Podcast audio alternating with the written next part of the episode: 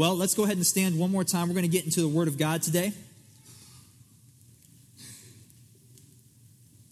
We're going to be reading out of Ephesians chapter 2, verses 19 through 22. If you don't have a Bible or you're not fast on the turn, you can just listen. So now you Gentiles are no longer strangers and foreigners. You are citizens, along with all of God's holy people. You are members of God's family. Together we are his house, built on the foundation of the apostles and the prophets. And the cornerstone is Christ Jesus himself. We are carefully joined together in him, becoming a holy temple for the Lord. Through him, you Gentiles are also being made part of this dwelling where God lives by his Spirit. Father, we just come before you today. Thank you, God, yet again for a chance to be in your house. Lord, just in keeping with what we're talking about today, God, we just pray that you would spur us to action, Father, that you would help us to see, God, the importance of being here, of what you've called here to be all about. And God, that you would speak to us in a way that challenges us, Lord. If there's things in our life today that need to change as a result of this word, help us to do it, Lord, by your Spirit and by your strength. So we pray for the person to our right and our left, God, and just for ourselves, that our hearts would be open to hear from you. In Jesus' name we pray. Amen. All right, you guys can be seated. So I have three kids. I have a 6-year-old, a 4-year-old, and a 1.5-year-old. And kids are a trip. You know, it's, man, you're a perfect parent before you have kids. And you hear all these stories about, like, what kids do. Some of you have not yet experienced the joy of parenthood. And so I just want to give you a little taste of maybe what you're going to be in for. Now, one of the things that is fun about kids is kids pick up words. And you have to be really careful what you say around your kids, right? Because I always say kids are like the world's least flattering mirror. You know, that like everything you say or like your attitudes and stuff like that will just kind of come back. Man, the stuff that comes out of kids' mouths is just incredible sometimes. But one of the things, there's a word that my kids, because, you know, especially like the 6 and the 4-year-old, they're in this phase where this word is just one that strikes fear into my heart, and it's something that it's like nails on the chalkboard. You know, it is just one of those words that every time you hear it, like, not this again. And some of you, you know, you may remember this phase. Some of you may have gone through this phase with a sibling. Maybe you were the instigator. You were the one that did this. That word is why. Why? You guys, I mean, parents, remember the why phase where every time you tell them to do something, it's met with why. Why do I have to do that? And you know, then you give them an answer, and then it's why. You know, and so this is just something, man, I am swimming in this world right now, you know, and I try, you know, it's like we try to be the patient, godly parents, but you know, that only lasts for about 2 or 3 whys. You know, once you've exceeded your why limit, you know, then your credit has run out, my friend. You know, you are now in the red. And, you know, why is just such an awful thing, you know, because you have an exchange like this. Hey, honey, you know, it's get on our shoes. We're going to go to the store and buy our school supplies. Why? Well, because you need to get ready for school. Why? Well, because you need to get an education. Why? Well, because you need to grow up and get a good job. Why? Well, so you can get a mortgage and buy a house. Why? So you can get things and have nice things. Why? So you can impress people that you don't know and they think good things about. I don't know. Just leave me alone, you know. And then so, you know, the kid goes, it's like, Mommy, why is Daddy crying? You know, it's like, you broke him, honey. Get your shoes on. Let's go. Okay, you know. But why is a really powerful question? And if we don't know the why, often what happens is we lose the clarity, we lose the vision, we lose our motivation, our determination to do things. Some of you, you're going to get up tomorrow and you're going to go to work and you just hate it because you don't have a good why. You don't have a good why. You don't have a good why do I do this? You know, why do I go into this dead end? And you know you need to put food on this. You know that part of it, but because you don't have a greater why, it's really hard for you to do that. Some of you, man, you just started back with school and you are asking, why? Why, God? Why? Why am I in this class? Why am I even doing this? You know, man, I'm sure most of you teenagers, you know everything anyway. You know, I did as a teenager. And so you're like, why? Why? Can't you just give me the paper? I'm good. I can move on. You know, I'm in college right now too. I'm finishing up a degree. Can I be honest? Sometimes I'm in a class. I'm like, why? I was in this class called Ministry and Technology, and it's about technology that you use in ministry. And I think, you know what? I think I'm good here. I don't want to be arrogant. I don't want to be cocky, but I'm like, I think I know about technology and ministry. And so can I just, you know, I'll just take a C if I don't have to show up for the next 5 weeks. You know, why? And if you don't have the why, you lose the vision. If you don't have the why, you lose the motivation. Eventually, if you don't have a good why, you stop doing that thing that you were doing. And so we're in this middle of this series, Welcome to the Neighborhood, and we've been pushing hard. Invite your friends to church. Invite your friends to church. Pray about who you're going to invite to church. Invite someone to church. Invite someone to church. And I think it's healthy for us to stop and to ask, why? Why? Why church? Why church? What's the big deal about church? Why do we do this thing week in and week out? Why church? What's so important about being in church every week? What's so important about church that I need to put myself out there and invite someone that I may know or may not know that well, or, you know, maybe even doesn't really like church, but you're asking me to go out and step on a limb and invite them? Why would you? Why? What is the big deal about church? What separates church from any other nonprofit organization? You know, we say we help people, but so does the Red Cross. You know, we say we want to lift people up out of, you know, the state they're in and help them live a better life. And so does Goodwill. You know, we say we want to be a place where relationships happen and people can form friendships. Well, so does your local country club.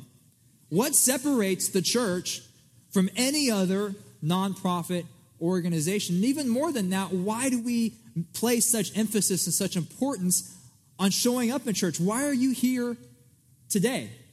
Maybe for some of you, you're here because it's what you've always done. Maybe you were raised in church and you know that, man, you know, Sunday rolls around and I know I'm supposed to be in church. I know being in church is the right thing to do. Maybe for some of you, you were drugged here. I'm here because my wife wants me to be here. So, you know, I don't mind it, but I'm here. I'm here because my wife wants me. I'm here because my parents made me show up today.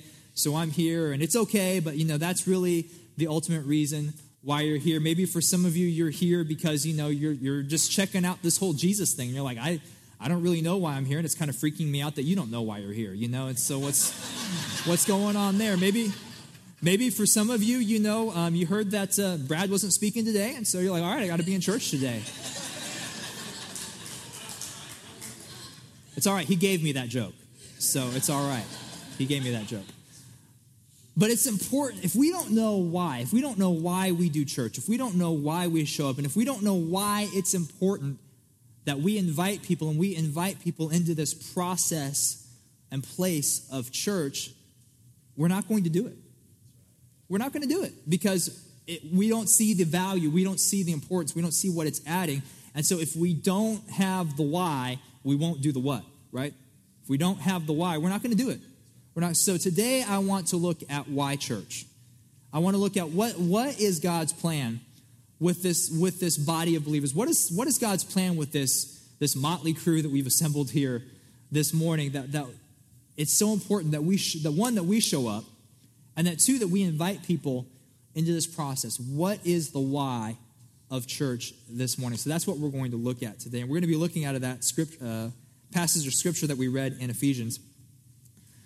So Paul's writing to the church at Ephesus, and this is an interesting time in church history because, you know, Jesus was, obviously, he was a Jew, and so there's a lot of debate and stuff going on in the early church about who is church for, because, you know, there were people who thought, well, Christianity is only for Jewish people, and then people like the Apostle Paul came along and said, well, actually, this thing is for everybody, and so you had Jews, and the people that weren't Jews were called Gentiles. And so Paul is writing in this time, and he's writing and saying, hey, there's this whole other group of people called the Gentiles, and we want to invite them in to what we've experienced. We want to invite them in. So that's kind of the setup for what is happening here in Ephesus and here in this letter as Paul's writing it to them. And so the church is trying to figure out its why. It's trying to figure out, why do we do this? Who's this for? What's this all about? So as the early church is trying to figure out its why, I think it can help us figure out ours. So Paul reveals God's plan for these outsiders. And in doing so, he is revealing his plan for all of us here. He says this in verse 19. So now you Gentiles are no longer strangers and foreigners. You are citizens along with all of God's holy people. You are members of God's family. So he's saying, hey, you Gentiles, you're no longer strangers, but now you're citizens and you're members of God's family. Here's the point I want to get across today. This is God's plan for the church. This is God's plan for this church, and this is God's plan for you as an individual. The church exists to move people from being strangers to citizens to family. That's why we're here. That's why we exist, is to move people from being strangers to citizens to family. That's the purpose of the church. And there's all three types of these people, strangers, citizens, and family, that are represented here right now. So I want to talk to each group here for just a moment. For some of you, you're here today, and you're a stranger. And you know what? You're probably not even offended by that term that I would call you a stranger, because you're here, man, you're just checking out this church thing. You're checking out this Jesus thing. You're here because someone, you know, offered you a meal afterwards, or you're here because someone bribed you, or you're here because someone drug you here. And you're not real sure about all this Jesus stuff. In fact, you're not offended that I just called you a stranger, because you look around and you say, yeah, this is all pretty strange. This is all pretty weird. Like, what in the world? Why are people raising their hands? And we gave money, and like we gave perfectly good money into buckets. What in the world was that about? You know, it's like I have enough time keeping my money, and now I'm just going to put it in a bucket. And like, where are those guys taking that money? You know, it's like, and you kind of figure out what in the world is going on. You're looking, it's like, how long is this guy going to talk?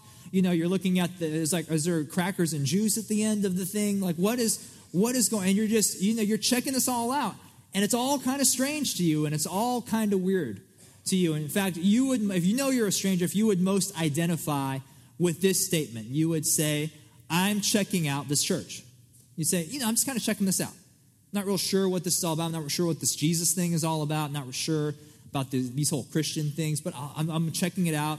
Maybe there's a circumstance in life that brought you here. Maybe, like I said, it was a friend or a relative. You're just kind of checking this thing out. Well, I want to talk to you for just a second, because I want you to know something very important. You are welcome here.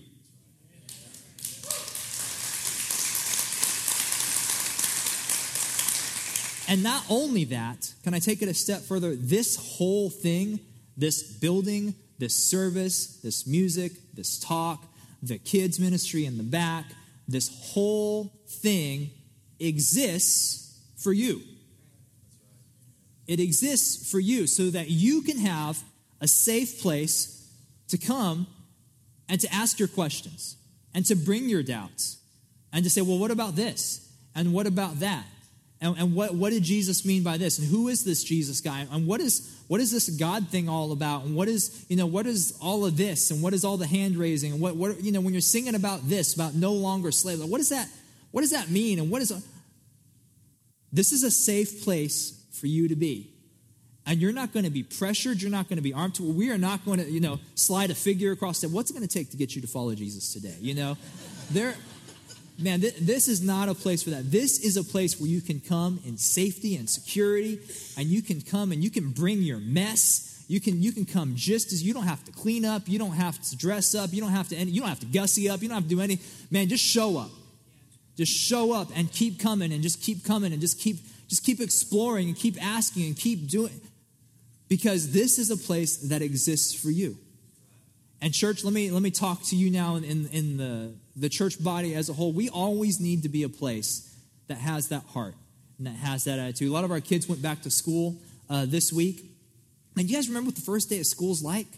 You guys remember what it's like to show up into a place and not know anybody and not know anything and not know where I'm supposed to go? And you're looking around and you're trying to find your class and you're trying to find your locker and you're trying to see where you're supposed to sit and all. And it's disorienting, and it's scary, and it's intimidating. And we, to the best of our ability and to the most that we cannot let Core Church be a place like that, where we all come in and we all know what we're doing. You know, we all have our clique, and we all know where we're supposed to go, and we all know where everything is. And we're not looking out for the people that don't know. We're not looking out for the people that look lost. because we need to roll out the red carpet for strangers. We need to roll out the red carpet for people that are here for the first time, for people that are exploring what Jesus is and what Christianity is all about. And so I just want, if you call Core Church home, I want to commission every single one of you here. You're all on the guest services team now.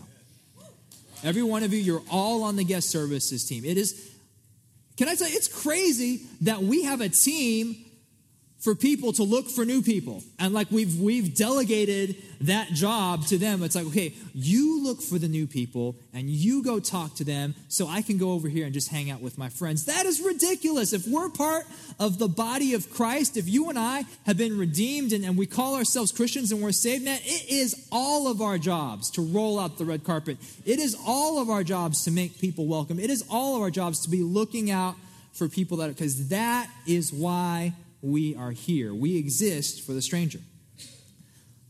But we don't want people just to stay there. We want to invite them into citizenship. And you remember what it's like being a citizen today.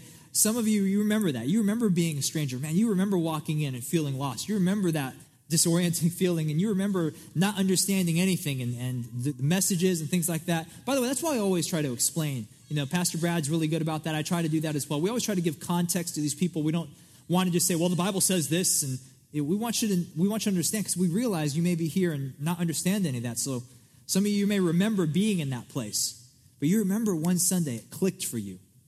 You remember one Sunday you something happened, you came in, and this Jesus thing just started to make sense. And more than that, you realized, that's what I want in my life. I want to give my life to that. I need to be saved from my sin. I need to be forgiven. I can't keep living life the way I'm living it. I can't keep going on. I need help. I need redemption. I need Jesus. And you crossed that line of faith. You remember that. You became a citizen into the kingdom of God and into God's family here at Core Church. And so you remember what that's like. And so we've got a lot of citizens here today. And as a citizen, you're growing in your faith. You're growing and you're taking steps and you're maturing in your faith. And so, you know, what a citizen... You identify with this statement here. You say, you know what? I attend Core Church, man. I attend. That's where I go to church, and I love Core Church, and I'm growing, and I know that's a place where I can grow, and I can learn what it means to love God with my heart and my soul and my mind. I can learn what it means to love my neighbor as myself. And for some of you, as a citizen, man, you remember those steps of faith that you took. You remember getting baptized. You remember the moment that happened for you. For some of you, maybe you know that church is important. And so you try to attend regularly. You come once, twice a month or whatever it is. And you know, you try to do that because you know it's like, man, I want to follow Jesus. I know I need to be in church as much as I can. Maybe for some of you, you even consider taking a step. And as Pastor Brad was talking about getting on a team for the anniversary, like, yeah, I want to do that. I want to get on that team. So you're maybe thinking about doing that for the month of September. Maybe you've given for the first time this month during the challenge that we've had about our financial obligations. And so you've taken a step of faith. And you've done that. I want to tell you, that's a part of being a citizen. That's a part of growing in your faith and maturing as a believer. But for some of you, I just want to take a quick aside here as I talk about being a citizen in God's family, being a citizen in the kingdom of God. For some of you, you've made that commitment of faith, and you know, you've prayed the prayer, and you've come forward, and you're trying to come to church, but you're still really not sure if you're a citizen. You're still not quite sure if you're saved. You're not quite sure if you're really a follower of Jesus or what. And you wrestle with these doubts. You wrestle with this lack of assurance. You're like, am I? You know, and you know, you think, okay, I try to do good, but man, I keep messing up. I keep falling short, and I try to come to church more, but stuff always seems to get in the way. And I want to, but you know, and you really wrestle with that commitment. Can I tell you something here? If you have not given up on God, God has not given up on you. And if you're here today and you feel like, I mean, I keep trying and I keep wanting to do better, but I know the fact that you want to is evident that God has done something in your life. And if you're here today and you're not sure of your salvation, I want you to, man, the enemy would want to come in and try to speak confusion and doubt and fear into your life, and always having you try to go back to square one. But can I tell you, if you've made that commitment in your heart, even if you have not been perfect, even if you've gotten baptized, you have not been perfect, or even if you have not had the church attendance that you wanted to, or you haven't served on a team yet like you thought you were going to, you haven't started giving yet like you thought you were going to, and you feel like you're the worst Christian in the world, I want to tell you something this morning. Don't give up. Keep going, because if you don't give up on God, he will not give up on you, and you can be assured of your citizenship in heaven this morning. You can be assured that if God began a work in you, he will be faithful to complete that work. And so I just want to encourage you, don't give up. Don't give up, because God will do something. He'll birth that maturity inside of you. And he wants to take you somewhere, and it's a process. So he wants to take us from being strangers, when we cross the line of faith and we say, you know what, I'm a citizen now, I belong, I attend Core Church, man, I attend this church, and I believe in what God's doing. He wants to take us finally to a place of being family. And when we're family, man, family is all in. Family is a self-sacrificing, family is an all-in type of love. When individually being involved in God's family dynamic, it's that old saying of, Jesus was my Savior, but now he's my Lord. It's like, I trust him for my salvation, but man, now I've given everything to him. I fully surrendered my life. We use that term a lot here at Core Church, that we fully surrender our lives to him. What happens when we fully surrender is we become involved in God's family dynamic. And this is really important, because for some of you guys, you've crossed that line into being part of the family of God. What happens when we do that is we stop being consumers of the church and we become owners of the church. See, what I mean by that is a consumer does this. Like, I go to the movie theater and I have a bad experience, I don't go back to that movie theater. I go to a different movie theater. If I go to a restaurant and I have a bad experience at that restaurant, well, I don't go to that restaurant anymore. I give up on it and I just go to a different restaurant. My loyalty's never to one, it's just whatever pleases me. Whatever makes me happy, whatever I want at the moment, whatever, if I feel like I was wronged or whatever, I just pull my service and go somewhere else, because I'm a consumer. But there's a different mindset when you're the owner of a business. There's a different mindset when you're the owner of something. When you own the house, if something breaks down, you don't abandon the house. You have to roll up your sleeves and get out there and fix it, because you own the house. And for some of you, God has called you and you've accepted the call, not just to be a consumer here at this church, but you've become owners. You've taken ownership of this church. Man, you're the first ones in, you're the last ones out. You're the ones that give not only regularly, but you give with irrational generosity. You're the ones that look for needs to meet. You're the ones that look around and you look for the people that don't know. And you're looking for ways to invite others into deeper fellowship. You're leading groups. You're leading teams. You're volunteering as much as you can. Not only that, but you look for additional needs. You look for places that you can serve the city. And you get involved in different organizations all throughout the city. And you reach out through compassion. Why? Because you've moved from a stranger to a citizen. You've understand now, I'm a part of the family of God. I'm a part of that, and there's a family dynamic that's involved, and that means I can't just sit on the bench and watch everyone else do something. I've got to get off, and I've got to wash the dishes, so to speak, and I've got to get up, and I've got to clean the countertop, and I've got to vacuum the floor, and I've got to be a part of the family. And for some of you today, God's calling you. He wants you to take that step into being part of the family of God, because what happens when we enter into the family is we experience love, we experience support, we experience accountability. There's a certain dynamic that happens that for some of you, maybe you feel like, you come to church on Sunday morning and it's good, but there's something just inside of you. It's like, there's more than this. I know there's more than this. I know this isn't all there is to being a Christian. I know this isn't all there is to following God. That's because he wants to invite you to experience his family dynamic. That will we move from being a stranger to citizens to family, move to this place where God has all of us. And we're fully committed to him, but we're also fully committed to one another, to love and support and keep each other accountable. See, the Bible says this in verse 20, that scripture we just read, that together we are his house. That it's all of us together. Now, what I think Paul means by that is that it takes all three of these groups to form the house of God. That as a church, we cannot be a church of just family. That we can't be a church of just family, because we'll get all ingrown and we'll get all dysfunctional. We have to constantly be looking for people that are far from God. We can't just be family. We can't just be all citizens. We can't just be all just maturing believers and no one's taking ownership and no one's growing and no one's moving to this point where they're moving from just attending church to owning the church. We say, it's my church. And we can't just be a place just to strangers. We're all we are is just a bunch of people who are seeking and we don't really know. And this is just kind of an entertainment thing and we're not really ever calling people into commitment. It takes all three of these groups to form a healthy church. And that's why we ask you to go out and invite. That's why we ask you to go out and do this, is because if we just become family, if we just become people that say us four and no more, the church is going to get dysfunctional. Man, things are going to start to go off the rails quickly. What keeps the church healthy is we continue to go out and look for the stranger, and we continue to try to invite them into citizenship, and then we continue to try to invite those citizens into the maturity of the Christian family and experiencing God's family dynamic. That's what keeps the church healthy. And that's why we keep going out and doing that, because we know God wants people to experience his family dynamic. So real quick, with the time I have left, I want to talk to you about this family dynamic and why this is so important in your life and in my life.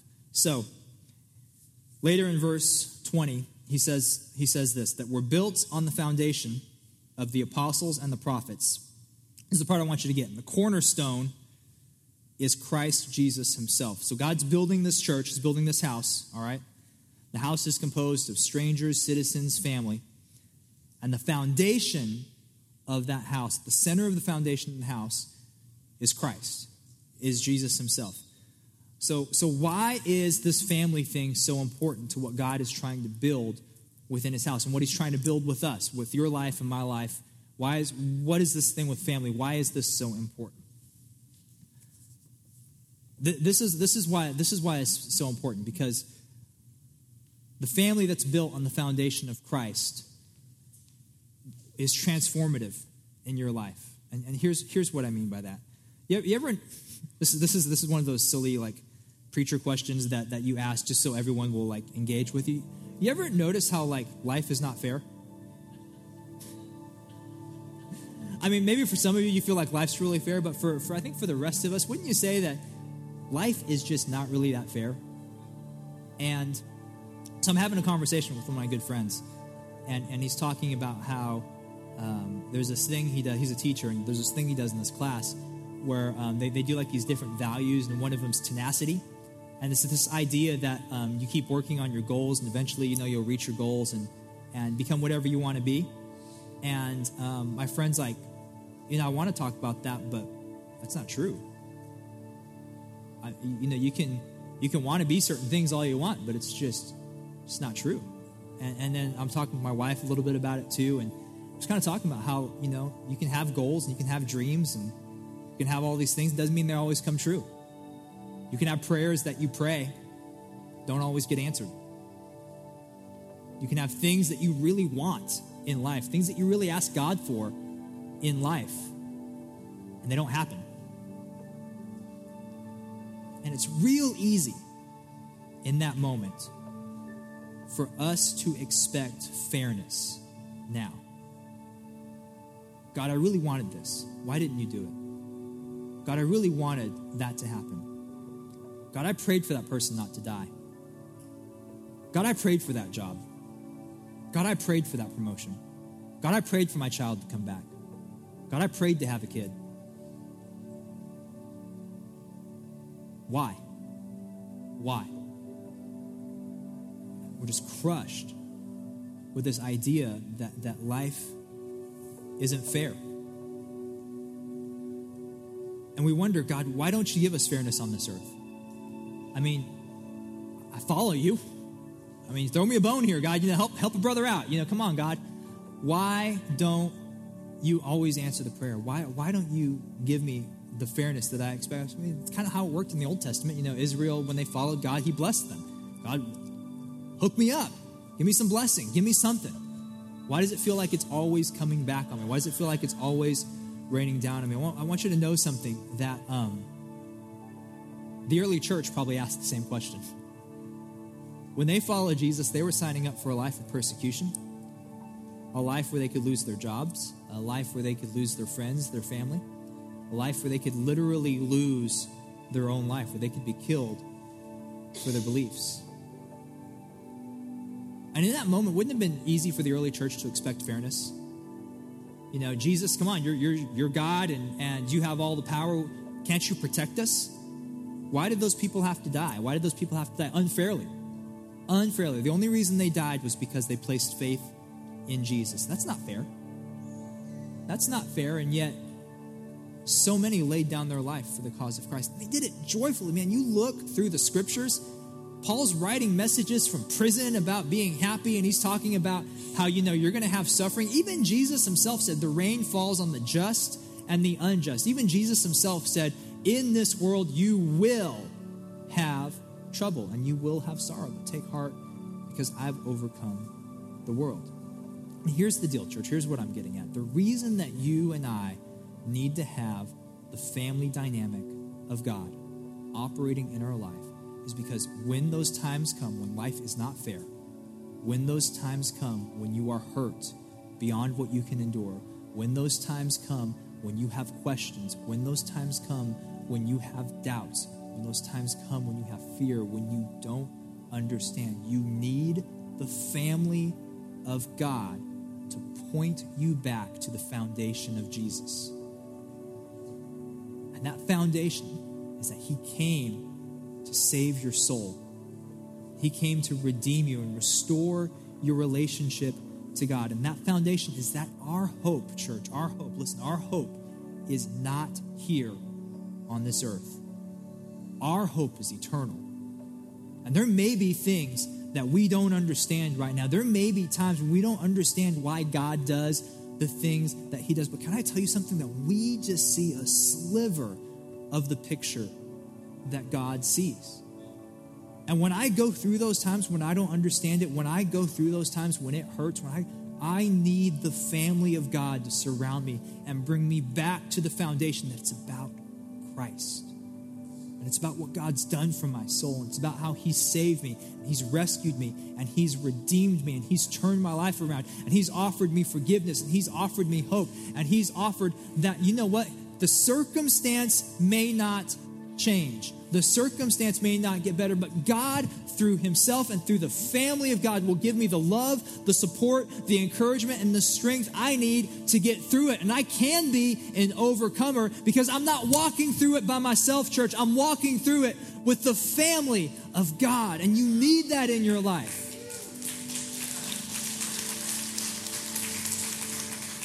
And this is what makes the church different than any other organization in the world. This is why we are not the Red Cross. This is why we are not Goodwill. This is why we are not the Country Club, because we have a hope that is eternal. Because we have a hope that exists beyond the grave. Because we believe that Jesus arrested death. That is our hope. And that is why we invite people to church. Not just to hear some philosophy about what makes their life better, not just to give them tools on how to get out of debt or how to have a better marriage or how to have a better relationship with your kids. All that stuff's all important. The reason why we invite people to church is because they need to experience the hope of being moved from a stranger to God to a citizen of his kingdom, finally into a member of his family. They need to experience the hope of the family of God. Father, we just come before you today. We just ask, Lord, that you would help move us into your family, that we would experience the family dynamic, Lord. Help us, God. Help us, God. If you're here today, and just something in the message has challenged you, and you know that God's speaking to you about something you need to, maybe you're a citizen, you know, you've made that commitment to follow Jesus from growing, but you know, maybe there's a step you need to take to get into the member of being God's family. Maybe it's getting into a relationship space in the month of September, or getting on a core team, maybe giving for the first time, whatever it is. God's speaking to you right now. He's like, yeah, I know I'm kind of in that citizen thing, and that's cool, but I want to take steps to getting into this family dynamic that you're talking about, because, man, that sounds awesome. Let me tell you, it is. If that's you here, this place, can quickly, I just want to pray for you. Raise your hand. Anyone in this place been a citizen? I know God's speaking to me, man. Thank you, guys. Father, just pray for those that know they need to take steps into a deeper family dynamic with you. Just help them to do that. Give them the strength. Give them the courage. Whatever it is, Lord. Maybe they need to invite someone just to go to coffee and kind of form a circle. Do that. Whatever it is, God, we pray that you would just do that in them. Finally, if you're here in this place, I was talking about being a stranger. Man, you understand that's where you're at with God. You kind of know about God maybe, or maybe you've heard this Jesus thing a little bit. You know you don't have a relationship with him. You know you're not following him. But today as I talked, you said, man, that's what I want with my life. I want to be a part of a family. I want to know more about this God that loves me so much that he sent his son Jesus to take my place. And I don't even fully understand all of that, but I know that's something that I want to commit myself to, because, man, there's something here. I know it. If you're here today and you say, I want to cross that line of faith and I want to dedicate my life to him, I want to make that commitment to follow Jesus, I'm just going to simply count to three. If you're here in this place and you know you're not following Jesus, but you want to make that commitment. You want to make that commitment to give your life to him. I just want to ask you to be bold. You're just going to raise your hand. No one's looking around. Just boldly raise your hand. Don't let pride hold you back. Don't let your insecurity hold you back. When God's brought you here, show his love for you today. So if that's you in this place, you say, I don't want to be a stranger anymore to God. I want to be a citizen. I want to belong to his family. I want to belong into the kingdom. If that's you today, when I count to three, just boldly raise your hand. 1, 2, 3. Anyone here in this place? Thank you over here on the side. Thank you here in the middle. Over here on the side, I got you. Over here on the side, thank you. Anyone else? I want to belong. I don't want to be a stranger anymore. I want to come into the citizen. I want to be a citizen of God's family. Anyone else? Anyone else? Church, let's pray together out loud in support of these that made. This is why we're here, to invite people from being strangers into citizens, and to invite people who are citizens into a deeper walk into being a family. Let's pray out loud. Let's pray in support of those that just made this decision. Heavenly Father, thank you for bringing me here today. No longer am I a stranger. Today, God, I commit my life to you. From this day forward, I am yours and you are mine. Forgive me for when I've wronged you. Thank you for rescuing me. In Jesus' name I pray. Amen. Amen. Can we give it up for Changed Lives here today?